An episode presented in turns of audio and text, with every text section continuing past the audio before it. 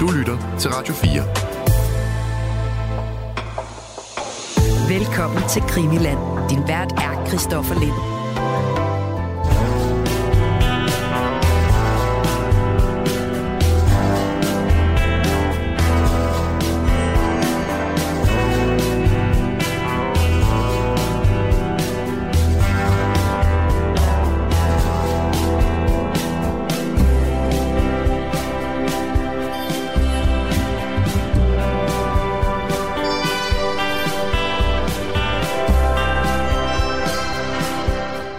Velkommen til derude. Det er øh, Krimiland, du øh, lytter til, som du også kan høre i den her lille jingle.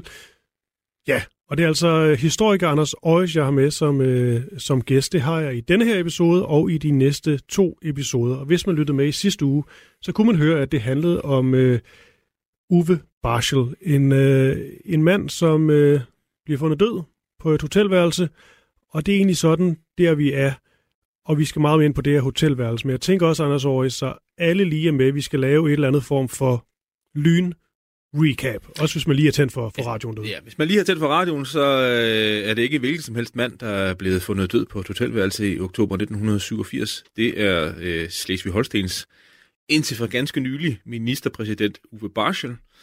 Barschel øh, har været ministerpræsident i Slesvig-Holsten siden 82, øh, midten i 40'erne, sådan en øh, CDU-karrierepolitiker, der er øh, kun er fratrådt, fordi han er belastet af en affære, der har fundet sted i den valgkamp, der har været i Slesvig-Holsten i 1987.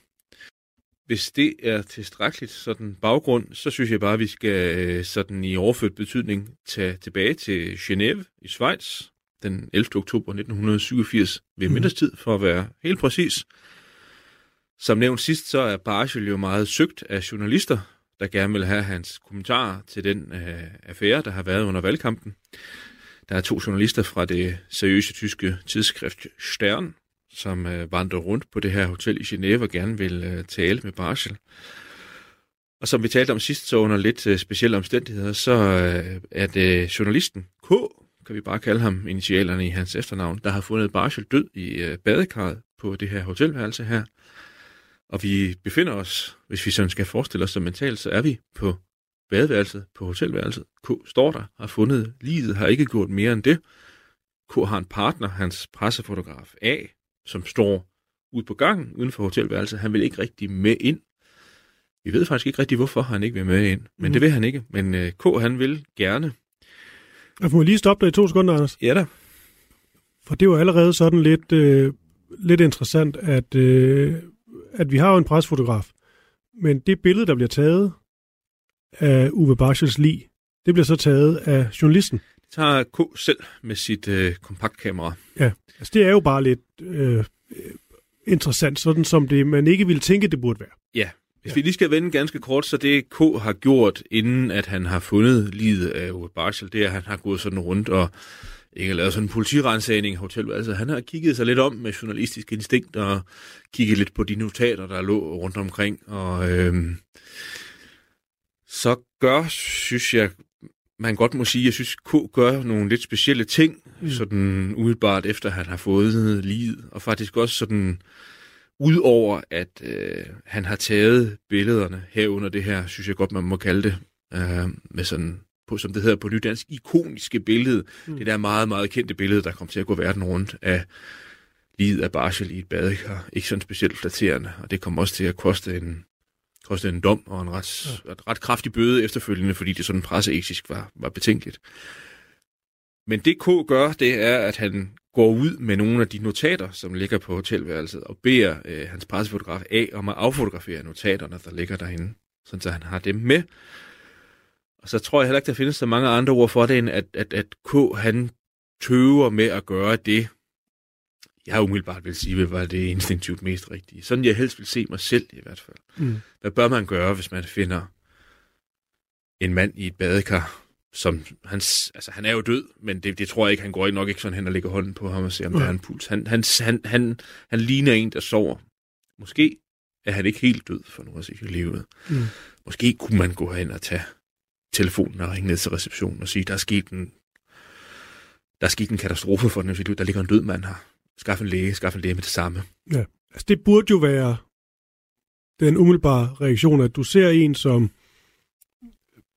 ligger og er ikke... Ja, det kan jo også være, at vedkommende bare i godsøjne bare er be, be, besvimet, mm. eller... Øh, jeg sover nok mærken, når han altid tøj på, men alligevel, det, men det er rigtig den almindelige reaktion. Bedøvet, eller, noget, ja, eller, eller narkotiseret, narkotiseret kunne han jo også bare ja, være, altså. Men det ville jo være i, øh, i øh, fuld panik, bare at få, få ringet til, øh, til nogen, som, som kan komme og hjælpe. Ja.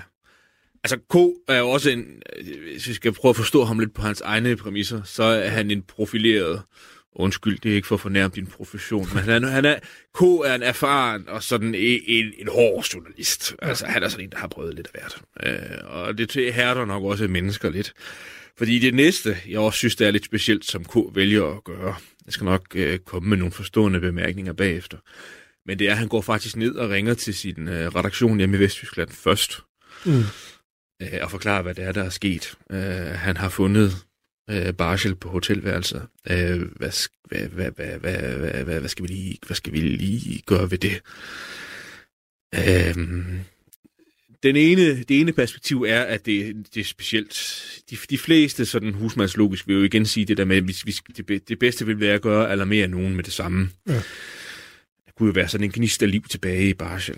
Jeg tror, at den anden side af historien, hvis man ved lidt om, hvor hård verden kan være, det er, at K har jo tiltvunget sig adgang til et hotelværelse, en berømt persons hotelværelse, hvor han har fundet noget, vi må gå ud fra, han ikke havde ventet at finde. Mm.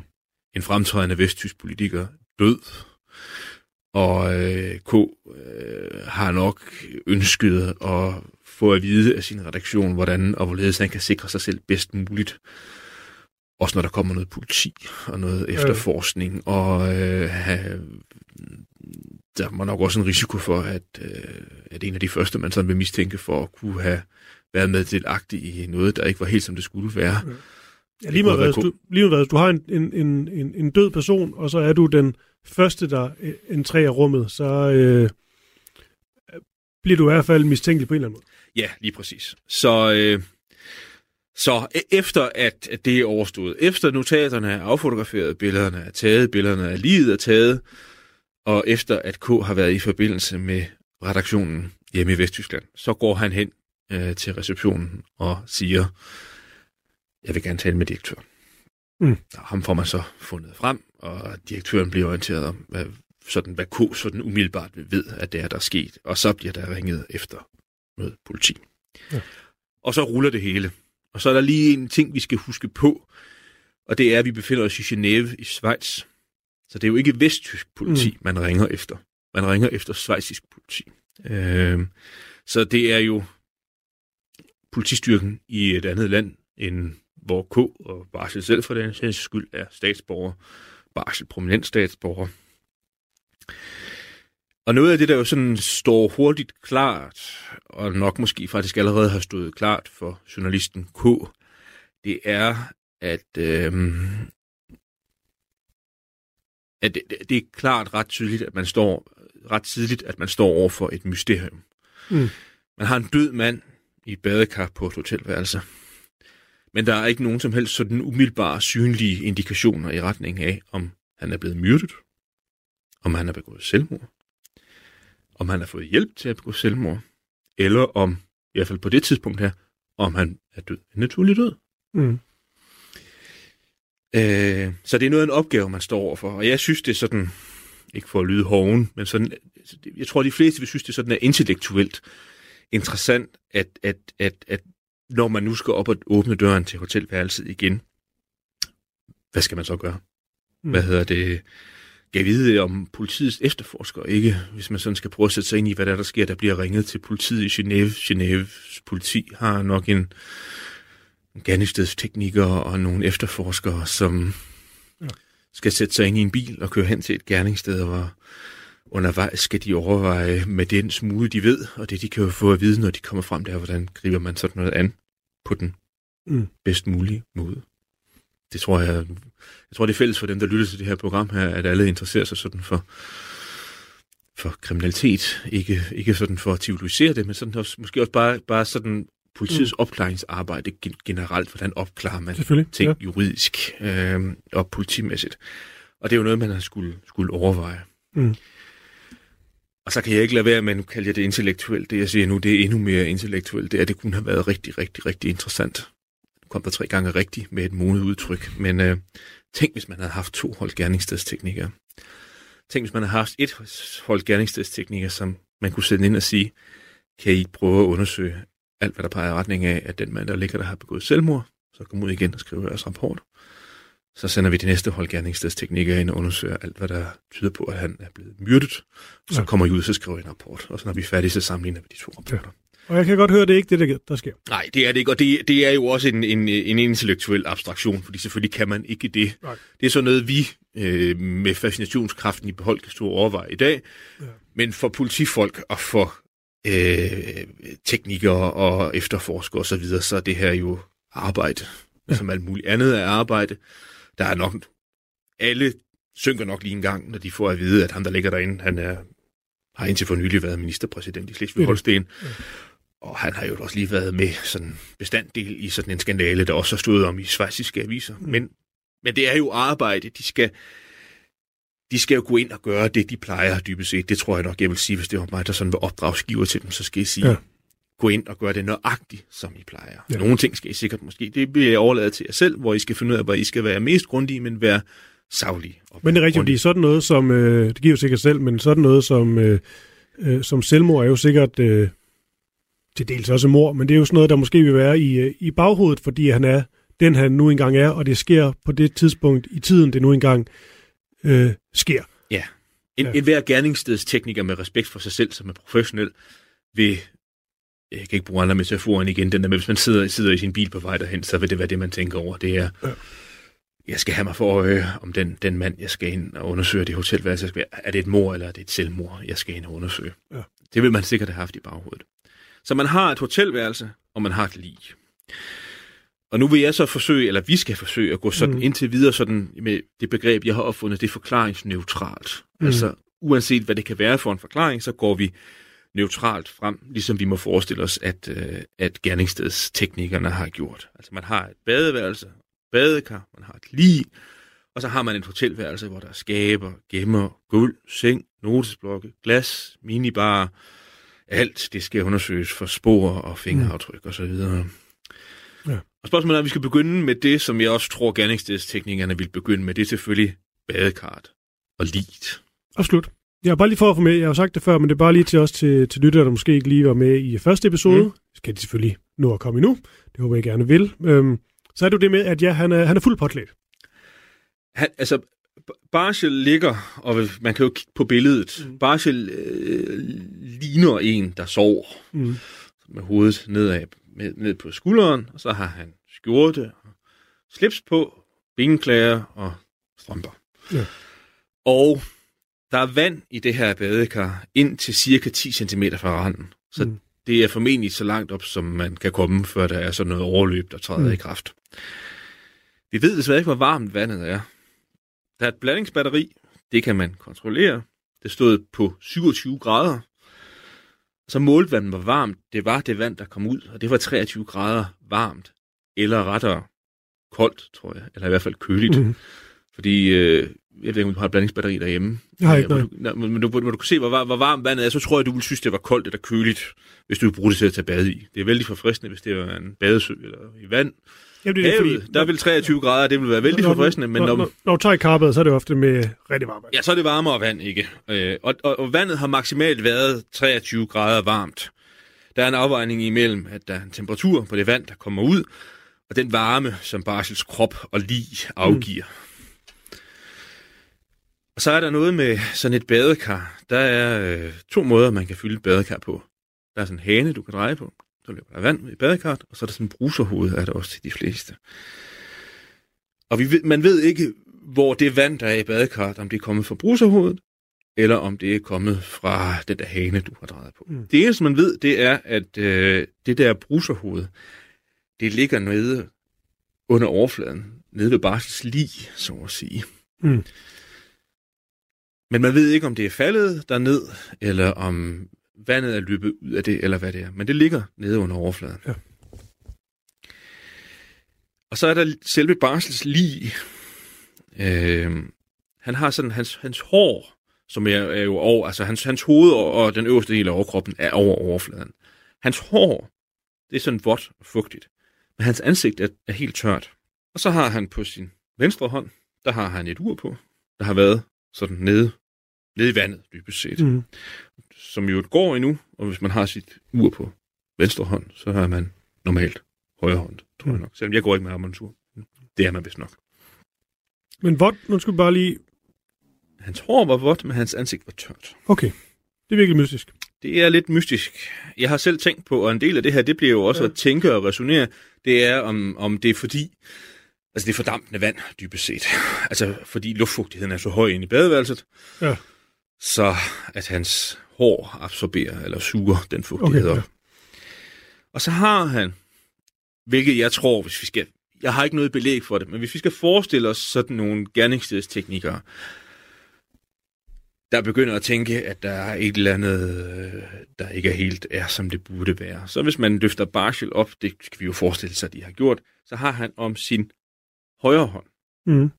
altså sådan for overgang- overgangen fra arm til hånd, så har han et lommetørklæde bundet stramt om sin arm. Okay. Så hvis vi skal forestille os, at nogen, der skriver en rapport, så kan man måske godt forestille sig noget, som har haft en rød kuglepen, så har man taget sådan en rød ud- udråbstegn for at sige, det var da underligt. Og så som du siger, så lige, lige, vi taler om, livet er påklædt. Barsel, han har skjorte og slips på, og det der slips, det er sådan jæ- jævnt hen pænt bundet. Altså det er, ikke, det er ikke sådan noget, der er revet op eller bundet en lille smule op for at gøre det nemmere. Det er pænt og stramt bundet, og benklæder, og så har han også en livrem på endnu.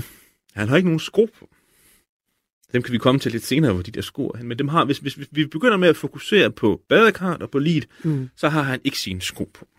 Så er der også noget mere, der er specielt, fordi da man så får barsel op, så har han, han har hans lommer er fyldt med ting. Nu står jeg her, jeg ved ikke, om man kan, lytterne kan høre det. Vi står i et studie, jeg klapper mig selv lidt på lommerne. Han har sin hvilesesring i lommen. Barsel har været gift i 14 år sammen med Freja. De har børn sammen. Og lykkelig gift i øvrigt, så vidt vides. Mm. Øhm, han har hvilesesring i lommen. Og så har han 627 D-mark i lommen. Hvilket er en, er en del penge. Ja. Altså med den sidste omregningskurs, jeg kan huske, så havde vi 2.500 kroner. Ja. 2.500 kroner var sådan en, en, en, en slags penge En chat i her lommen. 36 år siden. Ja. Så har han to kreditkort i lommen. Og så har han så, og det er nok også de områder, hvor vi bliver mindet om, at vi er i en anden side end vores egen. Fordi så har han så nogle Eurocheck, som de hedder. Mm. Der er måske nogen, der kan huske dem fra udlandsrejser. Jeg har aldrig brugt dem selv, skal det sige. Så mine forældre brugte dem ikke, når vi var på sommerferie rundt omkring i Europa. Men der var mange, der brugte dem. Det var sådan nogle Eurocheck, som man... Jeg tror bare, konceptet var det, at det var sådan en form for standardiseret check, som man kunne bruge alle steder i Europa. Mm. Der har han sådan et, et checkhæfte i lommen, og der mangler en af dem. Og den mangler så lidt underligt. Vi skal igen, jeg tror, det er de billeder, vi skal forsøge at fremkalde ved lytterne, det er sådan nogle gerningsstedsteknikere, der står og kigger på de ting, han har i lommen. Så bladrer man. Det er nok efterfølgende, efter at lommeindholdet er blevet lagt, lagt til en side og tørret, så under der mangler en Eurocheck inde midt i. Hvis man står og bladrer, så mangler der en. Midt i. Midt i den der. For de er sådan fortløbende nummereret, og så mangler der en. Ja, okay. Og der er ikke nogen... Nu går vi virkelig så ned i den nørd, der er ikke nogen talon. Normalt så var der sådan, når man rev sådan en check af, så kunne man skrive på sådan en talon, der var inde i hæftet, hvor der skrev, så kunne man til sin egen notater, kunne man skrive, hvilken dato man havde udskrevet checken, og på hvilket beløb den var. Den var der så vidt vides heller ikke. Og så finder man også noget andet i Barsels lommer, som gør, at man ved, at den her sag, den er ikke sådan helt lige ud af landevejen. Mm. Fordi man finder en pakning af et øh, medicament, der hedder Tavor. Det er sådan noget angstdæmpende medicin. Og nu springer vi lidt i tid, men nu er vi ved det her Tavor, det her præparat. Og så finder man ud af, at det har Barshil indtaget, skal vi sådan sige, systematisk i en årrække. Også i sådan svagt stigende doser. Men sådan meget kort fortalt, så ved man ikke, om han sådan har været stærkt afhængig af det. Han har taget det, han har taget det regelmæssigt og i stigende doser. Mm. Men han, om man sådan har været narkotiseret eller ej, det er der ikke rigtig noget, der tyder på. Men alligevel, det er også et lille, hvis vi skal blive i den metafor, et lille udråbstegn, tror jeg, i, Ja, det er i, absolut. i protokollen, at der er et eller andet der. Og så har han en seddel i lommen med noget, der, der altså når man aflæser det, så minder det om et telefonnummer. Man finder aldrig helt ud af med sikkerhed, hvad det er telefonnummeret til. Og så er der jo et hotelværelse. Mm. Vi skal prøve at fremkalde et billede af, hvordan sådan et ser ud. Så er der en dør, hvor man går ind af, og så er der sådan en smal gang. Til højre, så er der nogle skabe. Til venstre, så er døren ud til det her badeværelse, og så går man frem, og så er der sådan en værelsesdel med en seng, og med der er en minibar, og der er en skink, hvor der står et fjernsyn på, og en lænestol og et bord. Og, sådan mm. og det, det er jo, der tror jeg i endnu højere grad, at det også sådan er interessant. En ting er, at nu har man fået, eller det siger vi, vi har nu, vi har fået barsel op af badekar, da vi er sådan færdige med det første omkring livet, og så står man med et hotelværelse. Man skal have gerningsstedsteknikere til at undersøge. Ja. Og vælge at gøre det rigtigt. Ja, et hotelværelse med, øh, hvad hedder sådan noget? De har sådan et, øh, hvad hedder det, sengetøjet matcher sådan lidt med, med bagvæggen, med sådan et blomstret. Ja, det er rigtigt, det er rigtigt. Altså, Beau Rivage var, det er det sikkert, det findes i nu hotellet, var, var, var et, et, et, et, et luksushotel. Ja. Men også i tidens stil. Så det er rigtigt, det kan man godt se på billederne. Ja. Ja. Det er sådan noget sen 70'er, tidlig 80'er stil. Nå, det, men jeg ved ikke, om man gør det. Vi begynder i hvert fald med den der gangafdeling, hvor der er de her skabe her til højre. Så åbner man det ene skab, der står Barsels kuffert. Mm. Så hænger hans overtøj derinde, det hænger pænt på en bøjle. Og så hvis vi sådan fortsætter med at bevæge os fremad, så i sådan den døråbning, der er mellem gang og soveværelse, så finder man en knap. Sådan en, der er revet ud af en skjorte, finder man ud af. Det er en af de øverste knapper fra Barsels skjorte. Og det der er allerede, da man finder den, tror jeg, giver gerningsstedsteknikerne sådan anledning til at sætte sådan det der røde udråbstegn i protokollen igen, det er, at vi ved jo, at liget havde sådan slipset stramt bundet, sad pænt til, og så ligger der en knap, der er blevet revet ud. Det er underligt.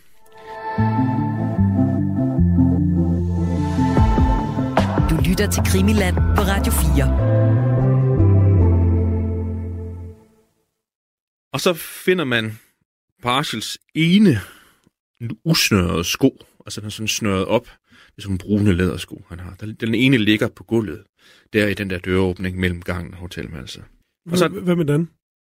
Den kommer vi til. Okay. Ja. Den kommer vi til. Den anden sko. Og se, så er der i værelset, så er der en, øh, en seng. Og når man sådan kigger på den seng, så ser det ud som om, at der er nogen, der har siddet, eller så måske ligget på siden. Lidt ligesom man ligger og læser nogle gange, så ligger du sådan og holder hovedet. Så har du albuen ned på sengen og ligger på siden. Mm. Og så ligger der på sengen, så ligger der sådan to ting af afgørende interesse. Der ligger noget så banalt som en rulle hvid Mentos, mintpasteller. Ja. Den ligger der det ene sted. Og så ligger der en bog af Jean-Paul Sartre. En, øh, jeg, ved, jeg ved ikke, hvordan står det, men han står der til med hans aktier her i 2023. Han var berømt i det 20. århundrede i hvert fald. Jeg tror, han blev født først i det 20. århundrede, 1905 eller 3 eller sådan noget, og var død nogle år før i 1980. Ja, 1905 og 80 der. Ja, 80 stod han.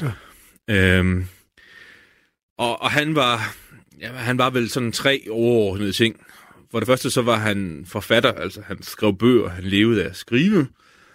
Og så var han filosof, sådan en eksistentialistisk aftapning. Hvis vi give sådan bare meget, meget kort aftapning af, hvad eksistentialisme er, så tror jeg, det var sådan en ud... Så vil jeg formulere det på den måde, at det er sådan en, en hvad skal vi kalde det,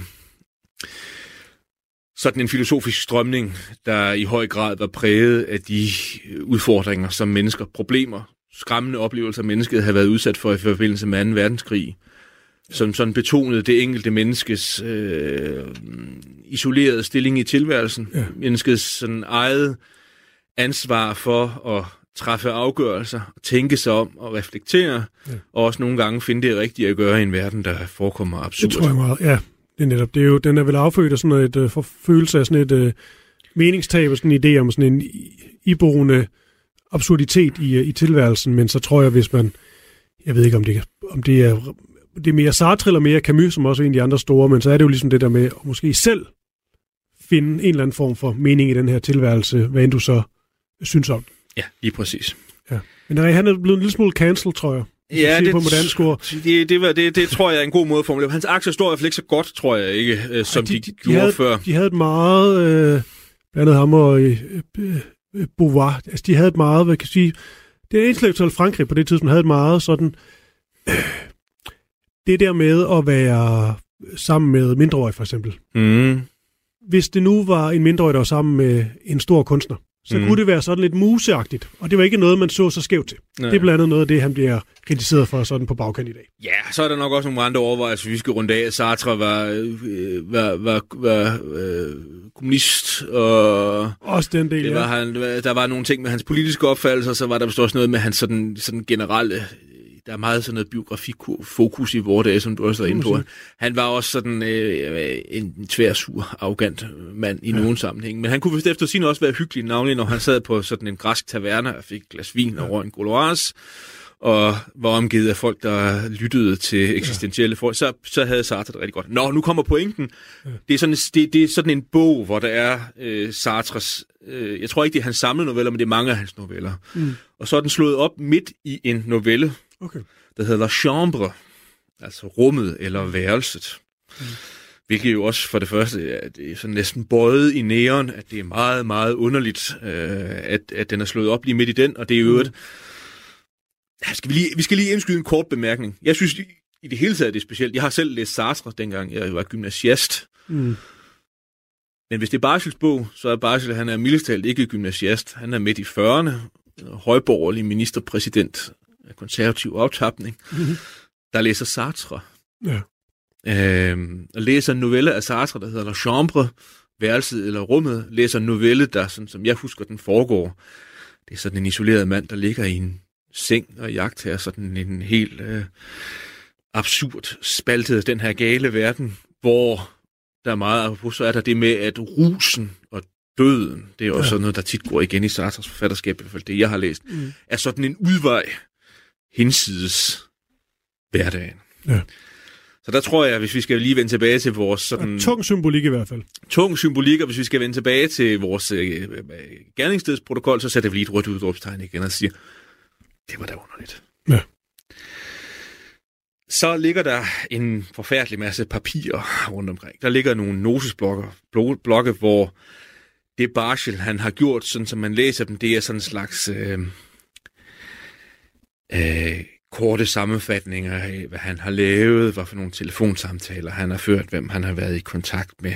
Øh, der er skrevet telefonnummer ned, og så videre. Der ligger også en telefax, som han har sendt, øh, hvad hedder det, eller så måske modtaget, det er også ligegyldigt. Men altså, det er papir, papir, hvor noget af det knytter an til, til øh, han har noteret ned, når han har talt med hans bror. Hans bror bor i Schweiz, ikke så langt fra Genève, mm fører telefonsamtaler med det, øh, og så også nogle andre kontaktpersoner, han har været i forbindelse med. Det, det kan vi vende tilbage til nu, fordi jeg tror igen, der hvor vi mentalt skal forestille os, vi er henne, det er, der er en gerningstekniker, der kigger på en noseblok og siger, der står et eller andet, det virker umiddelbart interessant, det ligger vi over en kasse, så læser vi den, når vi er færdige. Og så går vi en tur ud på badeværelset igen, skal vi forestille os mentalt, fordi en ting er jo, at man har fået bjerget livet.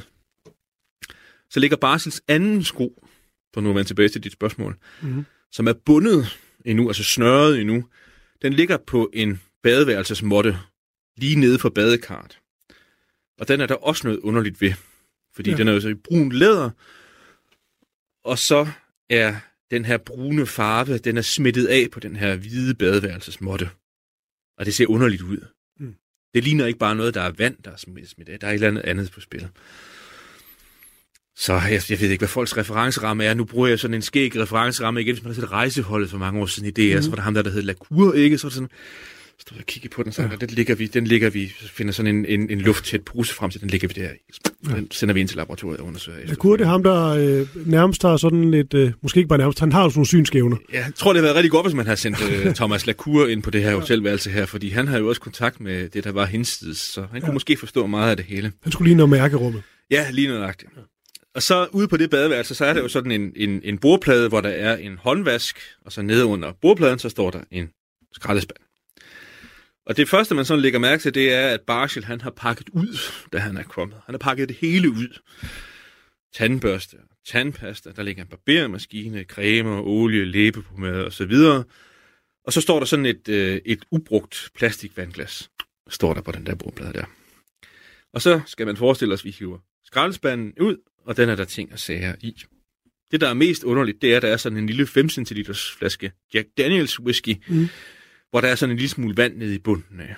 Og der forestiller vi os det samme igen. Der er en gerningsstedstekniker, der fisker den op og står og kigger på den, putter den i en lufttæt og siger, den skal vi da så have undersøgt. Det var da underligt. Og så ligger der et knust vinglas nede i skraldespanden også. Og på bordet, der står der et vinglas, som man kan se er blevet gjort rent. Og det er så der, hvor vi er henne i forhold til det, jeg sådan vil kalde for den umiddelbare sådan visuelle undersøgelse af, hvordan det her hotelværelse det ser ud. En masse ting, som man kan se sådan ved første øjekast, at øh, mm. det er spændende og interessant, og noget, som selv for gerningsstedsteknikerne har været et anledning til, at man godt kunne se, at det her, det, øh, det vil blive et mysterium. Ja, fordi man kan sige, vi skal jo ind på meget af, af det også, også i forhold til, hvilke resultater så kommer frem, eksempelvis nogle af de ting, der bliver lagt i poserne og sådan mm. noget. Men sådan umiddelbart, ja.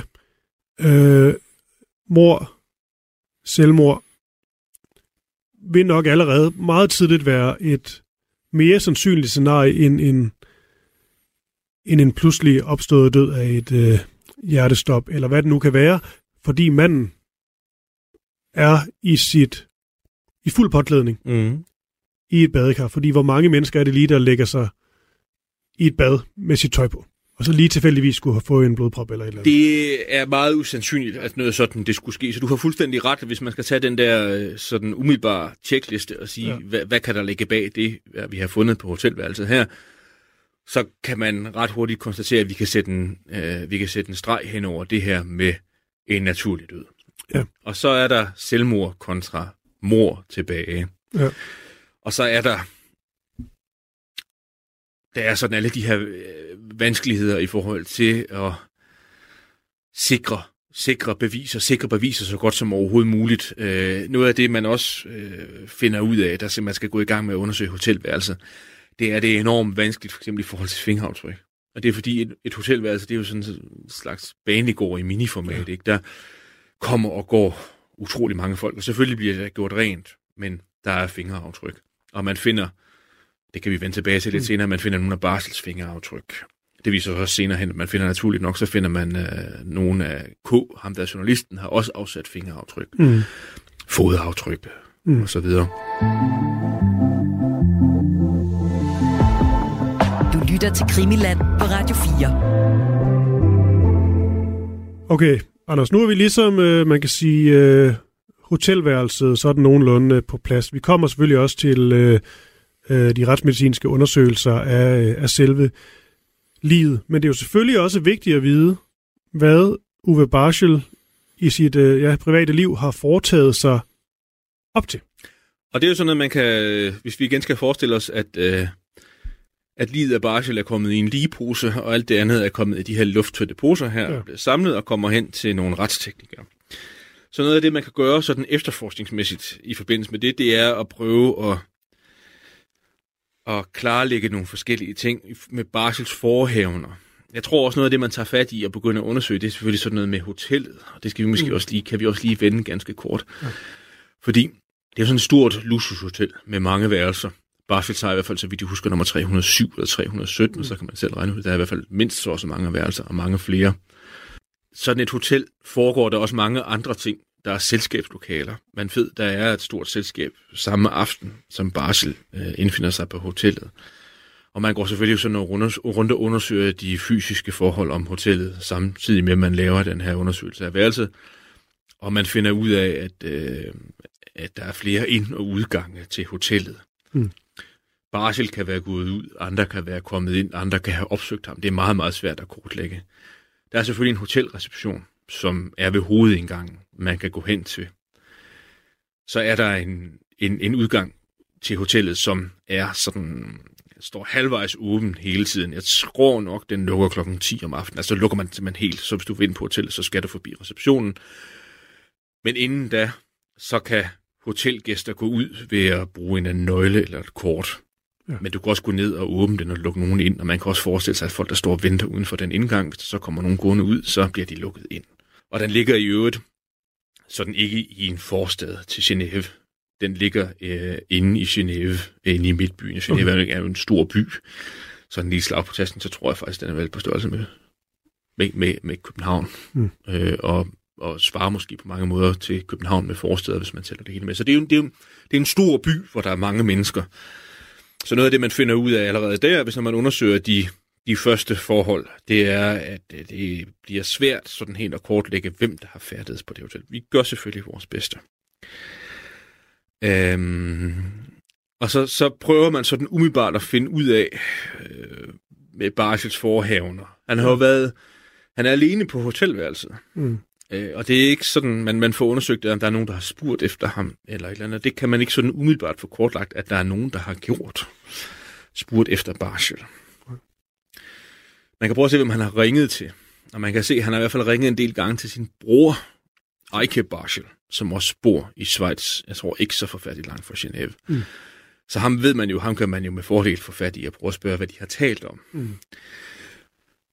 Øhm, og en ting, der allerede er underligt, da man, da man gør det, hvis vi skal tage med det samme, det er, at øh, Eike Barschel kan bekræfte, at han har ført flere telefonsamtaler med sin bror, og de har talt om mange forskellige ting. De har fortalt om, hvad han havde tænkt sig, hvad han havde for, at han har fortalt, at han skulle hjem til, han var kommet fra Gran Canaria, han har fortalt, at han skulle hjem til Slesvig-Holsten, hjem til Kiel og, og tale med det her øh, undersøgelsesudvalg. Men så er der også noget, der er lidt underligt. Ja. Han har sagt til broren, at han boede på Hotel Hilson, men han boede på Hotel Beau Rivage. Så det er også sådan noget, det, det undrer man sig lidt over, hvorfor har han gjort det? Noget andet, man kan finde ud af, at han har talt med broren om, det er, at øh, en del af, det er jo så Barschels udvidede familie, befinder sig. Men det er, det, altså han, han er på god fod med sin bror. Mm. Så de har talt om, at om han måske kan nå at komme fra Genève, og så besøge dem om formiddagen dagen efter, inden han skal flyve tilbage. Det siger broren, han har sagt, og man ved selvfølgelig ikke, om det er sådan noget, som en travl fremtrædende politiker har sagt, for om ikke andet så give sin bror indtryk af, at jeg, jeg, håber, vi kan ses. Måske kan vi ses. Jeg kommer til morgen med. Ja. Uden at det her kunne lade sig gøre. Det ja. ved man jo ikke. Og skal man vel også have i alt det her, hele tiden have en mente, at, øh, øh, at han kort forinden jo ligesom har valgt at trække sig, eller blev presset til at trække sig. Øh, så han er jo også bare en, en gennempresset mand. Ja, Ja. Det, det ligger som et bagtæppe i det hele taget, ja. hvor, hvor vi kommer til at tale om det lidt senere, men hvor man sådan helt generelt hele tiden skal have i baghovedet, at alt, hvad Barschel kan have gjort, kan have været påvirket af psykisk ustabilitet på baggrund af den her. Hvad med hans øh, kone? Ja, hende er han jo rejst fra, ja. finder de ud af. Man forsøger at få kontakt med hende. Man ved jo ikke sådan umiddelbart, hvor hun er henne i verden. Men det er formentlig nok broren, det ved jeg ikke med sikkerhed, skal jeg sige. Men broren kan nok sige, at han, øh, han fortalte mig i telefonen, at han var kommet fra Gran Canaria. Så må ikke I kan forsøge at træffe Freja Barschel, der så, hun ved det ikke endnu, men hun er blevet enke der. Så hende kan man jo også få forbindelse med. Hende kan politi efterforskningen også få forbindelse med på Gran Canaria, og må så ringe og overbringe det tragiske budskab, at han er fundet død. Ja. Og de vil selvfølgelig gerne bede hende om at bistå så meget som muligt med efterforskningen. Og det, hun kan fortælle sådan i grove træk, som vi kan få ud lidt senere, det er, jamen, øh, vi har forladt Kiel, vi har forladt Slesvig-Holsten og øh, rejst til Gran Canaria, hvor vi kender, de bor på sådan et, et, et, et turisthotel, og vi, hun har formentlig nok også fortalt, hvilket var sandt, men vi, vi kender ham, entreprenøren, som har bygget hotellet, det er en af min mands øh, forretningsforbindelser. Så han tilbyder os, at vi kunne komme herned, og det, der har været formålet med at komme herned, det var at søge ly for pressen, holde det fri, og give øh, min mand mulighed for, at øh, han kunne forberede sig til de her kommissionsundersøgelser mm. her. Så det er sådan de første, man kan få kontakt med. Øh, mm.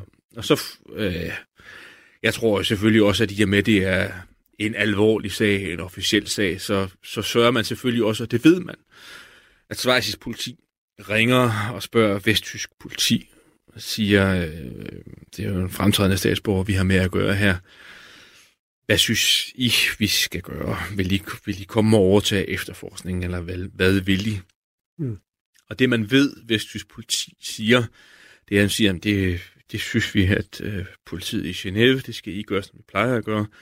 De sender vist nok, det kender jeg ikke helt eksakt. Jeg ved, de gør det, jeg ved ikke hvor mange, men de sender så nogle kriminalkommissærer ned, som kan hjælpe.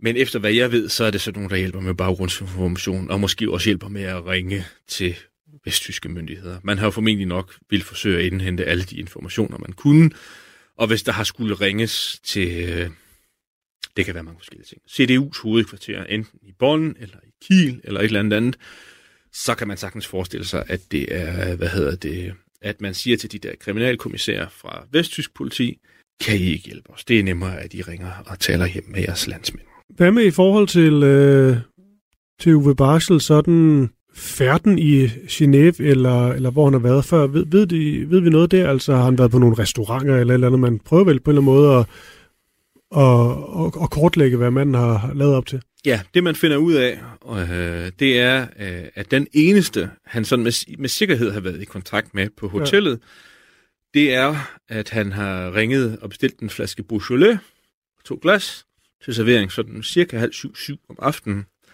Okay. Og så er der kommet en, øh, en, øh, en tjener op på hotelværelset, og har åbnet flasken øh, og skænket den. Og så har øh, øh, at smage den, og så har han i øvrigt sagt, det kan ham tjeneren fortælle, han, han siger, øh, at Barsel har fortalt, at han vil, han vil meget, meget gerne øh, have lov at være fred på sit hotelværelse. Mm. Så hvad skal, hvad skal han gøre for ikke at blive forstyrret? Ja. Og så må man gætte på, at det Barsel så har gjort, efter han har fået et godt råd om det, det er, at han har taget det der forstyr ikke skilt, og så sat det ud på sin dør, og så var det, det, det er jo det, jeg kan forestille mig, at personalet vil sige, det er det bedste, du kan gøre, hvis du vil være i fred. Ja. Så kommer der ikke nogen. Ja. Og så begynder man også at prøve at undersøge, man ved, Barsel er jo landet med flyveren fra Gran Canaria dagen før. Ja. Øhm, man prøver at undersøge, hvordan han er kommet hen til hotellet. Og der kan man også øh, trække lidt på, øh, på, på, på dem, der nu er til stede, og på, på journalister. Jeg kan faktisk ikke huske, jeg tror ikke, det er KA. Det er andre journalister, der har stået klar ved lufthavnen i øh, Genève, hvor han er kommet dagen før, hvor han...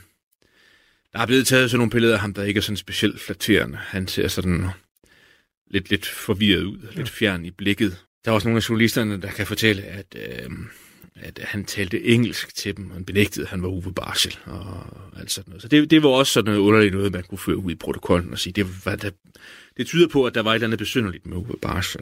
Og man får fat i taxachauffører, som har kørt ham hen til hotellet, som også siger, at det, principielt har der ikke været noget at bemærke, men nu når han får at vide, at hvem det er, hvad der er sket, så virkede han også lidt underlig, ham der Barsel, han lå og kørt rundt med, og man finder ud af, at de der journalister, som har søgt ham, har også taget en taxa og bedt om at, at følge efter ham. Mm. Så, så det, det, sådan, det er jo de primære personer, man kan komme i kontakt med. Og så er der, tror jeg også rigtig meget af det, man gør, mens man venter på de tekniske undersøgelser, det er at prøve at finde ud af så meget som muligt, hvad man kan finde ud af med det her hotel, sådan i det hele taget. Altså, om man kan, kan finde nogle spor i retning af, der er, er der nogen, der har øh, været øh, og spørge efter Barschel. Og jeg tror også, det er i det stadium, hvor hvor man sådan med, forsøger at gå lidt til, til K og A, de her to journalister her. Og de fortæller, at de faktisk, K kan fortælle, at han er allerede begyndt tidligt om morgenen. Han sådan begyndt at, øh, fra, faktisk fra klokken 6, tror jeg nok, han siger i et forhør, mm. er han op allerede der og er hen og se første gang, om, øh, om der stadigvæk sidder det her forstyr ikke skilt på. Og, øh, mm. Hvordan er det, og det er godt være, det er mig, der ikke har lyttet efter Hans men øh, så en gang til for på en snud. Vores, øh, vores to journalister, eller mm. journalisten og presfotografen, de er jo de har fundet hotellet. Ja. Og hvor han er henne. Ja, og de ved øh. også, de, hvilket også kan være journalistisk interessant. Ja. Ved hjælp af deres kilder, kan de finde ud af, hvor værelse han bor på. Okay. Og det, det er bare nogle kilder. Vi ved ikke... Øh, jeg tænker bare også i forhold til tiden i, øh, Øh, I, I 87, der tror jeg, det er sværere bare lige at finde frem til, hvor sådan en, en mand er henne. Ja, altså der er sådan en helt lille afstikker i forhold til journalistisk praksis her, som jeg ikke... Altså, jeg tror bare, det er sådan helt neutralt beskrivende. Ja af, at fremtrædende, dygtige journalister selv ved seriøs ugeskrift har selvfølgelig mange kilder og meget, meget viden og kan ringe rundt omkring og spørge ja. rigtig mange. Og de har formentlig nok haft kilder blandt andet i regeringskansliet i Kiel. Mm. Altså, hvor de har sagt, at vi, vi, vi skal tale med Barsel. Politikere skal stå til rådighed for pressen. Ja. Det er forståeligt, at han, han føler sig presset af den situation, der er. Og det er måske også forståeligt, at han er rejst afsted til Gran Canaria, men hvor er han henne? Mm. Så de er hele tiden på sporet af ham. Og K og A er jo så dem, der er længst fremme i sporet. Det må sige. Det er bare interessant det med, at han jo alligevel tager fra øh, Gran Canaria, og så øh, lander han der og i Genève i så øh, kort tid inden det her, og han blandt andet til sin bror siger, at han er på et andet hotel. Ja, at, at, at de to journalister kan finde frem til, hvor Ja. han er henne, og ved, hvilket ja. hotelværelse han bor her på.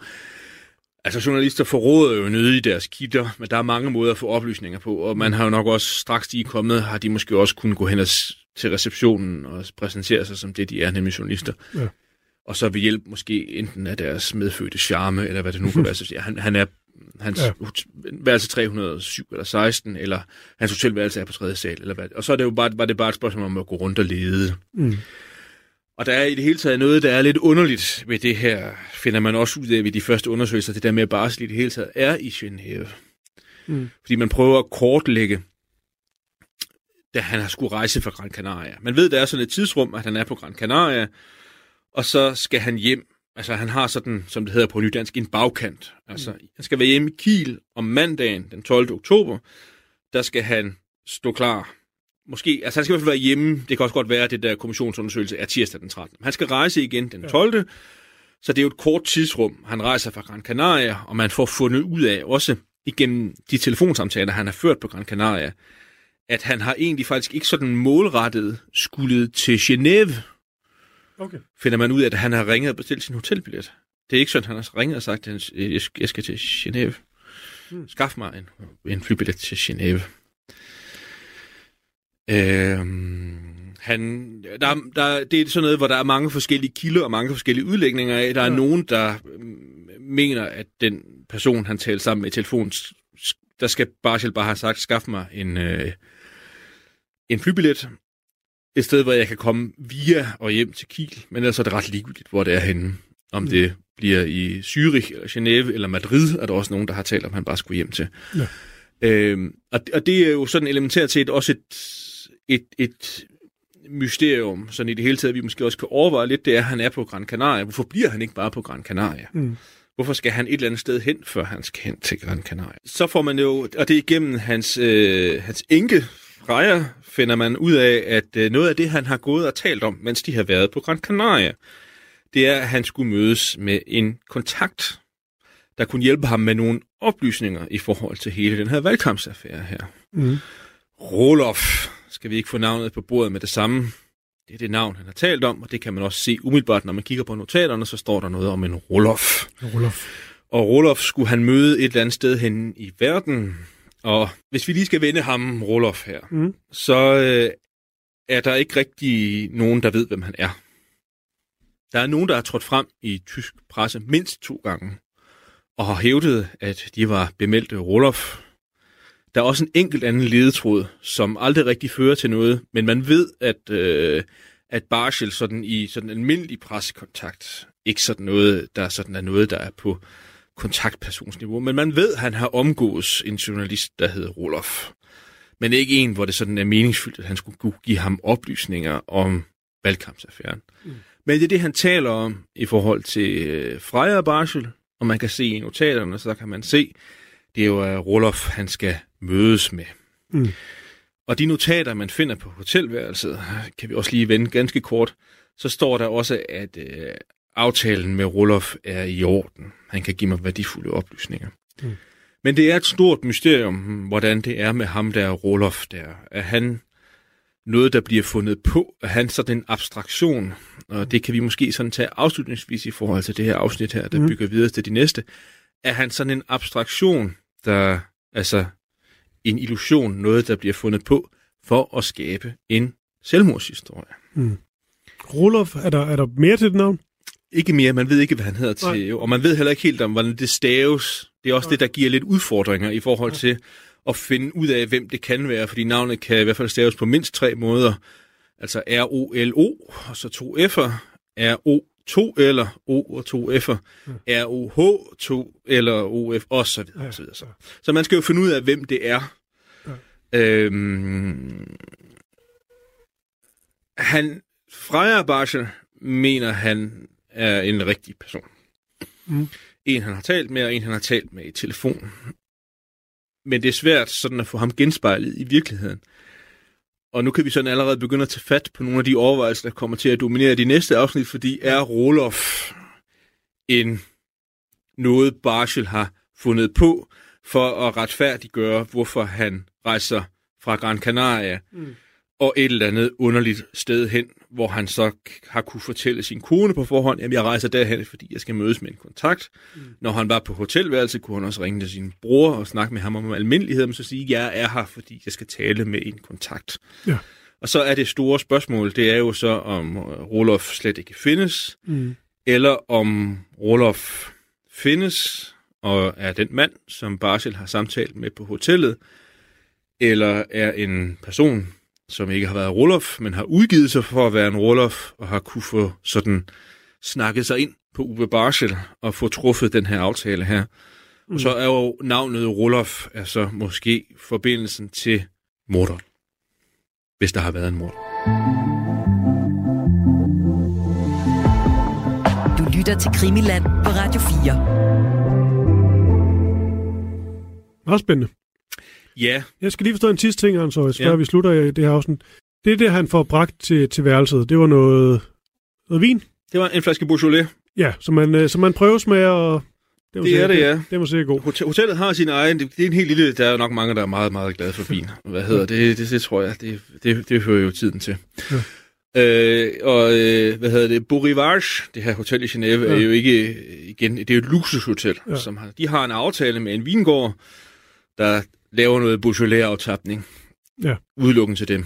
Og det er sådan en, han bestiller og får leveret af en tjener. som Men var kan- det med to glas? Eller var, var der noget der, vi også lige skulle To glas. Det blev leveret med en flaske og to glas, som efter tjenerens sådan umiddelbare udsagn bliver jo skænket op og prøvesmagt. Mm. Men der er noget med ham der tjeneren sådan i det hele taget, ja. som ikke er så... Ja, det ved jeg heller ikke. Det er sørme svært. Øh, Og så, der skal man sætte sig i et vidnes sko. Altså, hvor, ja. Hvor, hvor, hvor vigtigt og skældsættende er det for nogen at bringe en flaske vin på et hotelværelse, hvis det er det, man lever af, Ja. og ikke laver andet. Men tjener til ikke en anden person. Tjeneren ser ikke en anden person. Okay. Det var Anders Højs... Øh, vi slutter nu, Mm. men vi er tilbage på lørdag. Og øh, vi har vel lagt meget godt op til, til episode 3, har vi ikke det? Det tror jeg. Jeg tror, øh, man kan godt glæde sig til at få svar på nogle af de der udråbstegn, vi fik sat i gerningsstedsprotokollen, og nogle af de der lufttætte poser, vi fik lukket til, øh, og også nogle ting i forhold til livet af barsel. Vielleicht ein Meteor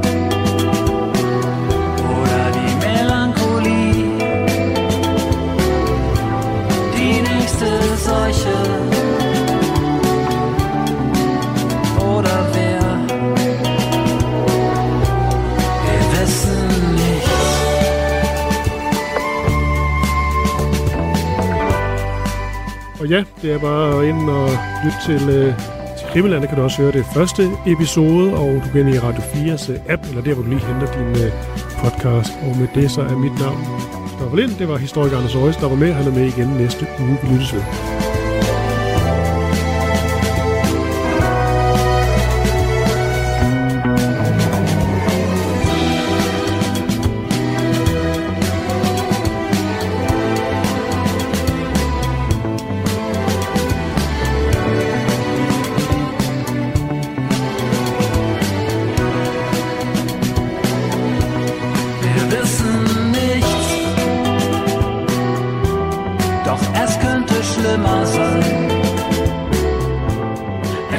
Könnte zu Ende sein. Wir könnten alles wissen, wir wissen nichts.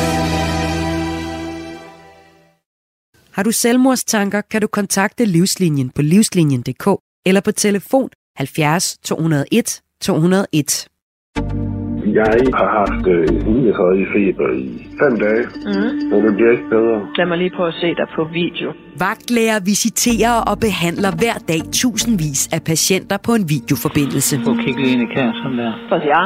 Men er det sikkert for patienterne? Men det ser sgu på ingen måde alarmerende ud. Og kan det få fatale konsekvenser? Man kan ikke vurdere en farvetoning af en hudoverflade for eksempel igennem en videokonsultation. Videokonsultationen kan være en hemsko for, at man lytter ordentligt til, hvad patienterne siger. Lyt til Intet at se i Radio 4's app, eller der, hvor du lytter til podcast. Vi bliver nødt til at vide, hvad var det, han døde af? Radio 4. Man kan jo ikke dø af en migræne. Ikke så forudsigeligt.